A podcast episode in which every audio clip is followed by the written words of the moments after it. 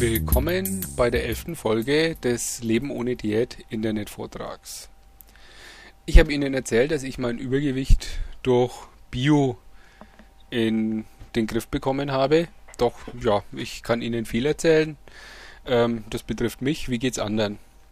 Deswegen möchte ich heu Ihnen heute eine Studie vorstellen, die 2003 am Kloster Heiligenbronn im Schwarzwald durchgeführt wurde. Ein Kloster eignet sich für eine Studie relativ gut, da es eine abgeschlossene Gesellschaft ist und man auch den Tagesablauf der ja, Nonnen in dem Fall gut verfolgen kann. Ähm, in dem Fall waren's, äh, hatte man den Wo äh, zwei Wochen konventionelles Essen, dann vier Wochen Essen aus biologisch dynamischen Anbau und dann wieder zwei Wochen aus konventionellen gegeben.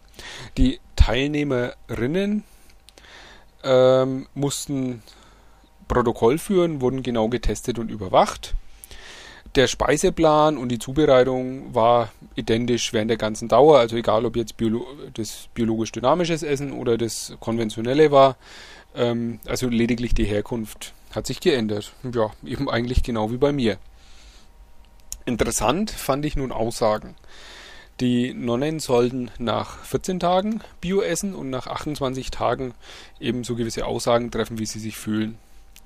Da waren nach 14 Tagen Aussagen wie ausgeglichener, am Mittag nicht müde, besserer Schlaf, aber auch Geschmackssinn verstärkt, bei Stress nicht zu Süßigkeiten greifen, Heißhunger verschwindet. Nach 28 Tagen waren auch wieder allgemeine Aussagen wie weniger schmerzempfindlich, positive Grundstimmung, ausgeglichener, es fehlt nichts, frischer, froher, aber da auch wieder Aussagen wie genieße langsamer, genieße, bin zufrieden, keine ernährungsbedingten Tiefs mehr, ohne Völlegefühl.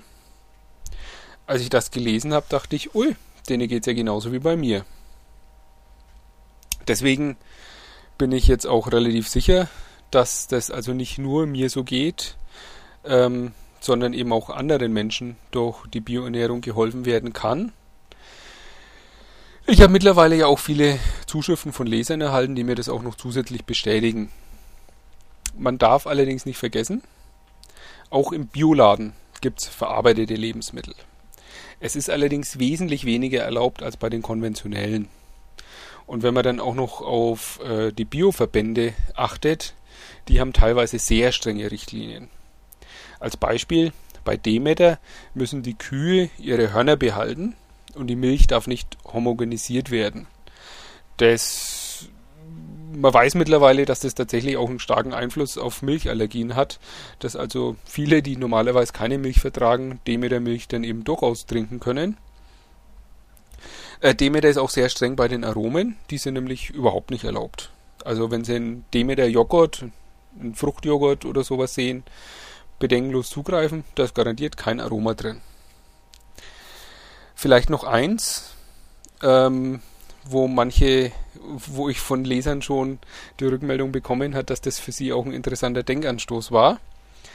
Es ist nicht so, dass die konventionelle Landwirtschaft normal ist und Bio ist dann irgendwo so die extra Portion gesund, sondern eigentlich ist Bio normal. Das darf man nicht vergessen. Und in diesem Sinne sage ich jetzt Tschüss das war jetzt die vorletzte Folge. Das nächste Mal kommt dann das große ähm, Finale. Bis dahin, tschüss.